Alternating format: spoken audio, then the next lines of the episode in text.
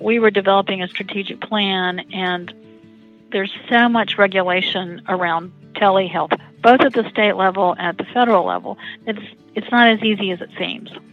And we thought, well, we can extend telehealth to all of our ambulatory sites in 48 months. That was kind of our trajectory just seven weeks ago.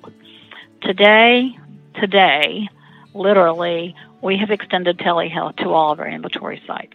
That was Nancy Howell Agee, President and CEO, Carilion Clinic. Nancy spoke about how the reduction of state and federal regulations in response to the COVID 19 pandemic allowed Carilion Clinic to broadly introduce telemedicine years before they thought possible. I'm Gary Bisbee, and this is Fireside Chat. Nancy began her healthcare career as a nurse, and she's been chairman of the American Hospital Association Board of Directors. Her background ideally positions her to understand the politics and health policy considerations of the COVID 19 outbreak, as well as the needs of caregivers, patients, and the community. The conversation with Nancy includes her thoughts about operating margins for nonprofit health systems, COVID 19 updates to the community through live streaming news conferences, and how she communicates with the board of directors during the crisis. Let's welcome Nancy Howell to the show. Good afternoon, Nancy, and welcome to the Fireside Chat. Good afternoon to you, Gary. It's good to hear from you. We were just chuckling a bit. Two and a half years ago, we were in your office with Don and interviewed you on video at that point, and boy, how things have changed since then. Well, a lot of things have changed since then, but I would say the world's completely different as of about four weeks ago. So how fast uh, life comes at you sometimes. That's for sure. Well said. Each region is different. How has the surge affected the Roanoke area and the Carilion Clinic population? We saw our first case. Well, let me just go back and say each region's different. Even in Virginia, most every part of Virginia had one or two cases before Southwest Virginia had any cases or West Virginia had any cases. And so we were laughing a little bit that these Appalachian mountains here may have been protective. Turns out that's not true, but it was good while it lasted. but we had our first case about uh, 12 days ago, and we now have five cases. We're seeing some escalation of the number of cases. Only two are hospitalized at the moment and the rest are self isolating at home. Well, it'd be great if it doesn't go beyond that. Let's hope that's the case. Testing has been a problem nationally. How has testing worked for you? Has there been a shortage of testing kits? We've been very judicious with testing to protect the number of testing kits that we've had and only testing those that meet certain criteria and they're the usual criteria. Do you know have you been out of the country? Do you have a cough? Do you have fever? We've been able to stay up to date with that. We have a testing center. So we've tried to funnel all the cases physician referrals to the one testing center. And a separate problem which was a pretty big problem was that testing was taking somewhere between four and seven days, which meant that anyone who had been in contact with that person had to self isolate for 14 days. And that has improved. And the Virginia Department of Health, Quest, others have improved the rapidity with which they do the test. Uh, but I ache for having a test that we can do point of service or get turnaround time in hours versus days. Yeah, that'd be great. And I see the FDA just last Friday did approve a point of care test. I don't know anything about how available it will be or when, but at least they're moving in that direction. Yeah, I was on a phone call with CMS earlier today, and that was talked about. The, the intent is for that to be inpatient only. I also understand the FDA has approved a nasal foam swab that theoretically, at least, can be self administered. So I'm anxious to learn more about the variety of ways we can test because the quicker we can test and get results back, I think the better off we're going to be. Yeah, for sure. How about ICU beds and your ventilator supply? The medical center here is a large 725 bed medical center and we have about 150 ICU beds. We are being careful. We have eliminated now about a week ago elective procedures or non essential procedures and surgeries, which is helping. And we've identified a variety of sources for what we hope we won't need, but for surge capacity. And uh, so far, we feel like that we can handle this. We also have the availability of two tents and the state here has been good, I think, to help identify where needs are and send supplies where those needs are. So far in this state, we're all in constant communication, and I think we're doing all right. Of course, we can we believe this will continue now for some weeks to come, and so, I, if we talk again next week or the week after, I might tell you something differently. might, might be completely different. Well, we'll come back to COVID 19 later, but why don't we ask you to describe the Carilion Clinic? Carilion is an integrated delivery system. We're organized around our physician group. We employ about a thousand physicians, and we have another oh, thousand providers in private practice. We have seven hospitals, including two critical access hospitals, one micro hospital, a children's hospital embedded in our academic medical center, which, as I mentioned, is a second largest or third largest, depending on how you count it, in Virginia. We have a partnership with Virginia Tech and have an allopathic medical school and research institute. So we're a, a, a significant player. We're the, the largest employer west of Richmond, Virginia, for the state of Virginia.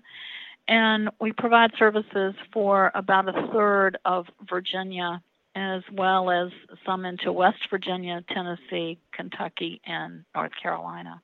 Were you from that area to begin with? I was actually. Um, I was born here in Roanoke, and you know, I, I, teasingly say sometimes I do get out of town, but um, but I.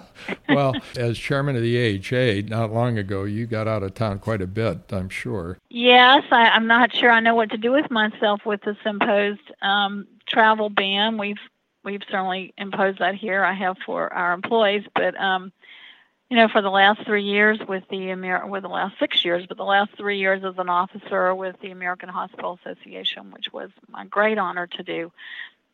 I was traveling somewhere around the nation as well as around the world with the AHA, and it was just an incredible experience that uh, I will never forget. Well, you did a terrific job. Congratulations. Well, back to so- say that. back to social distancing. So, what is the policy at Carilion Clinic now? We implemented uh, travel bans, so no international or national travel, work-related travel also because we are our hospitals cover a geography that's from end to end about a four hour drive. We've curtailed travel between and among our facilities to the extent possible. We've tried very hard to only have meetings that are by phone or by computer. We do have some in person meetings, but we practice social distancing there. We've changed our cafeterias and so on so there's space uh, between and among the tables and, and people. We've done a lot to provide safety for our employees and i think that we think that that's working. I think our staff as much as anything are getting tired and anxious. They're working hard. That said as you may have heard from others our volumes are down so some of that is self-imposed because we have restricted uh, non essential procedures and surgeries. And some of it we find that the public has just responded with staying at home. And so uh, fewer visits to our ambulatory sites, fewer visits to our emergency departments. The social isolation in our region is working.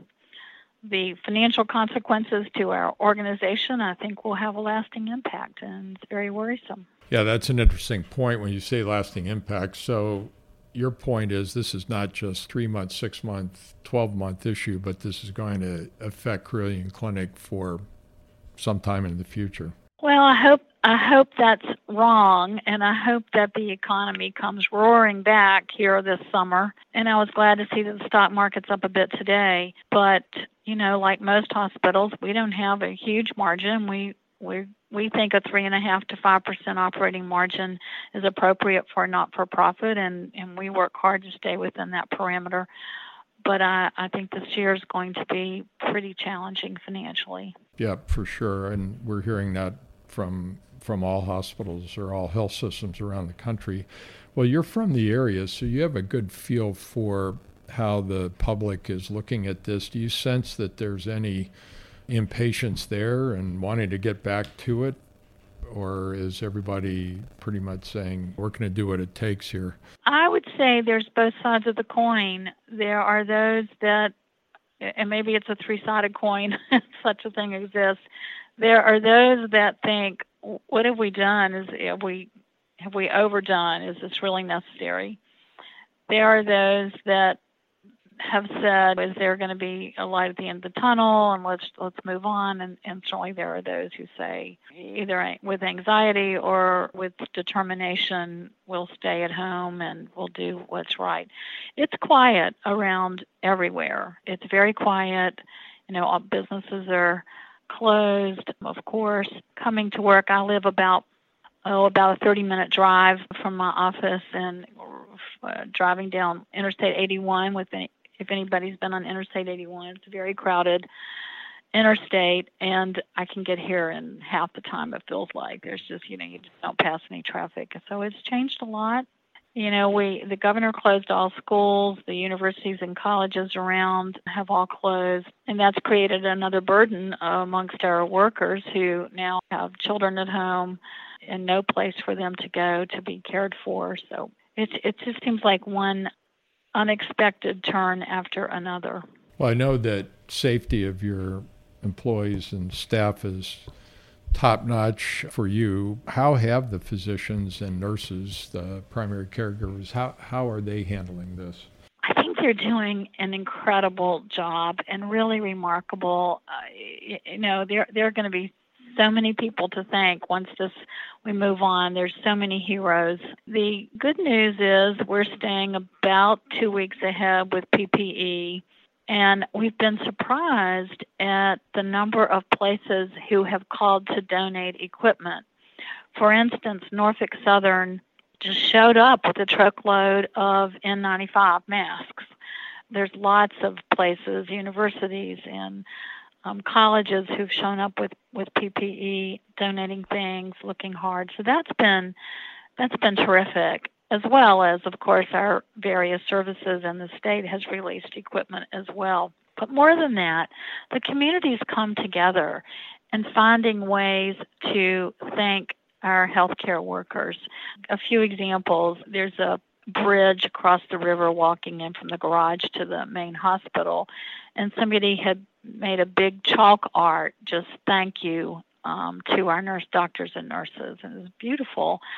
People are delivering meals. People are offering to babysit, it, to take care of, of the dogs and cats at home. So uh, the community is really coming together. And one of the things that we worked with the churches, so Carilion's our name. It's a derivative of Carillon, and uh, which of course are bells um, working together in harmony. And so every morning at seven o'clock now, the churches peal bells to thank the healthcare workers in our region. Oh, that's it's really, nice.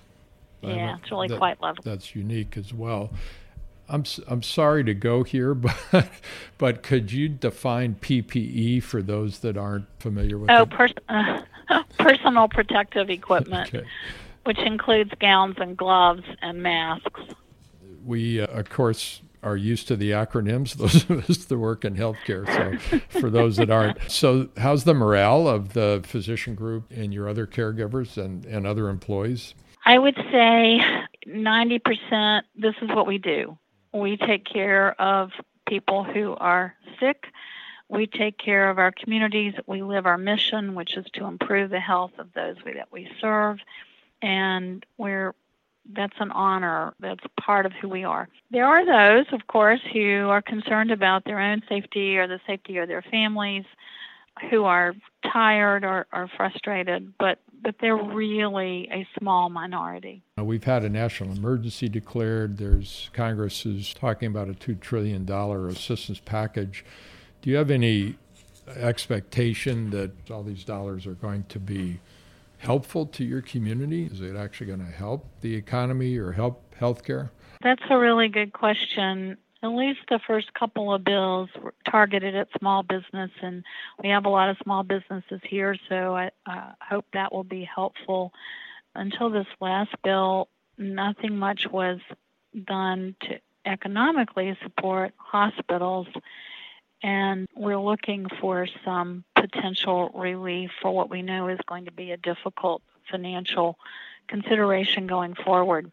So we'll see. You know, I think at least the stock market was up a bit today on the hope that the uh, Senate and the House would agree and, and pass this last bill. I think the economic stimulus is going to be necessary.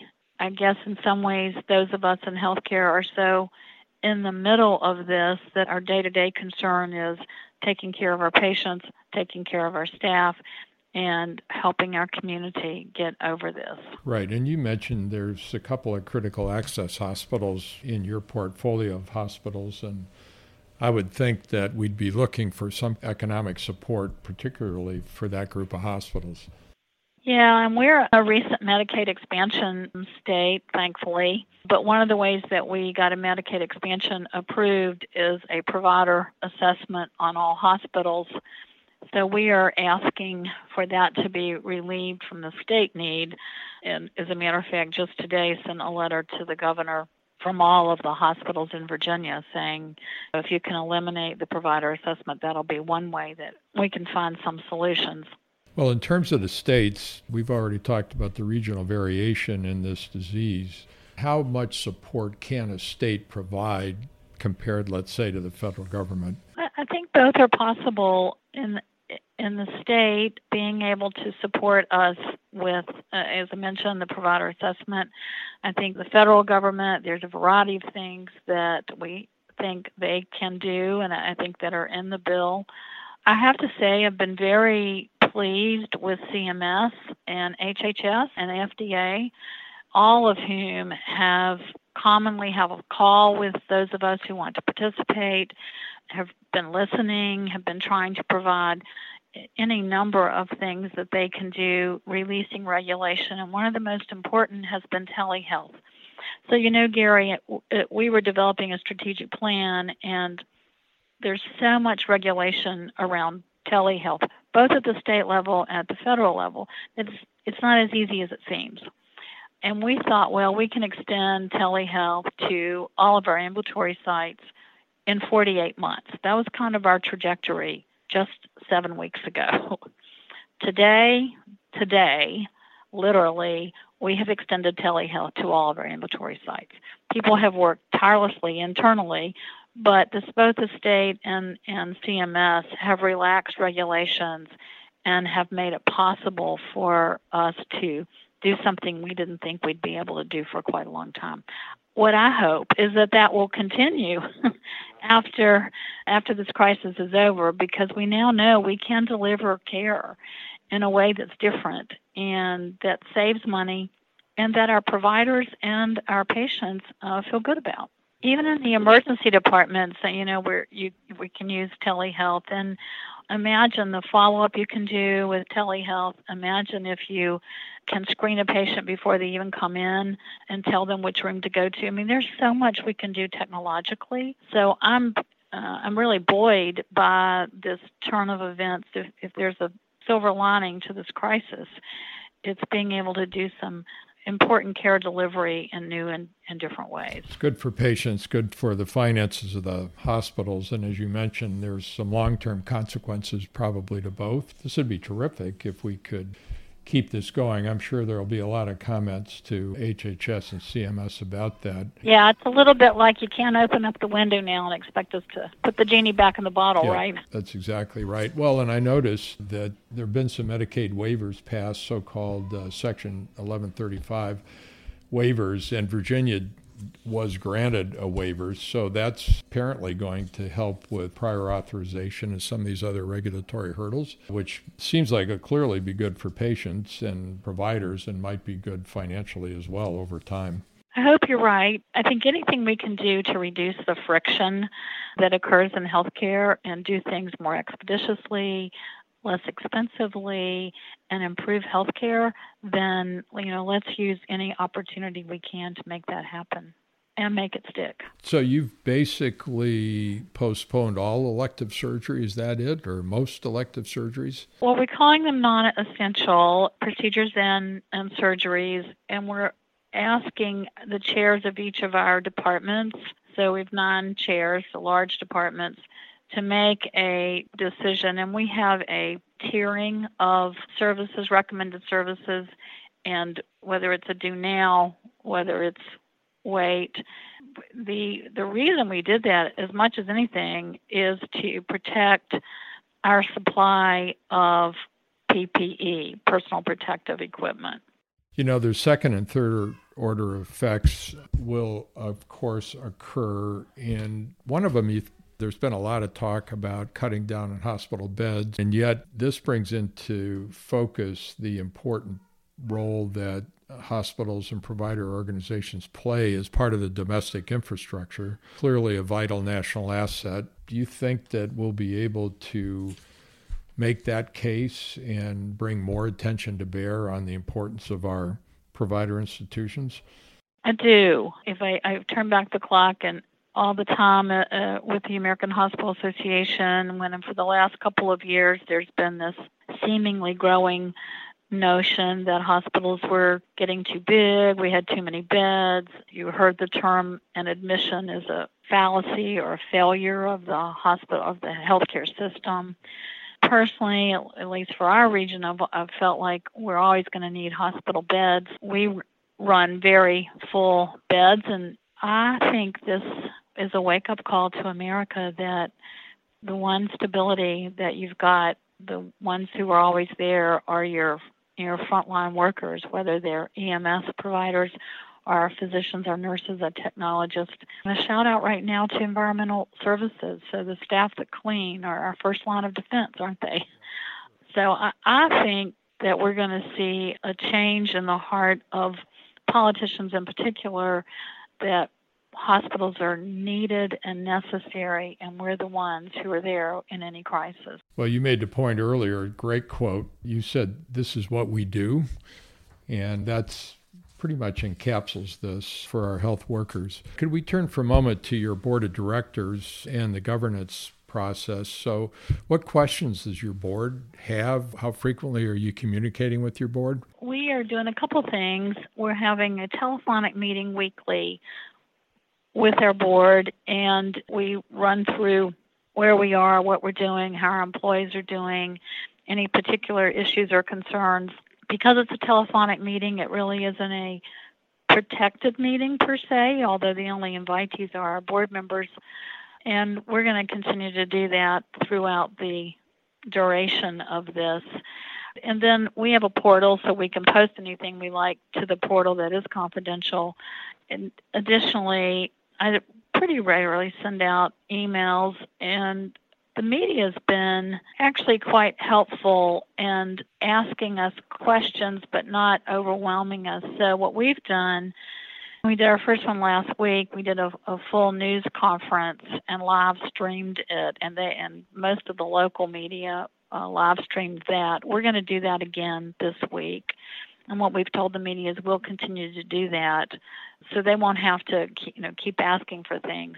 And we're live streaming it so that we only have a few people in the room at a time. The board's just been terrific both curious and, and interested in wanting to know how they can be helpful what information can we give them what information do they need as they talk to their colleagues and and and their support for us. So no real specific questions other than you know financially how, what are your what are you projecting? What are your concerns? How are the employees? And do we have the equipment that you need? You know is there anything that they can do to be supportive?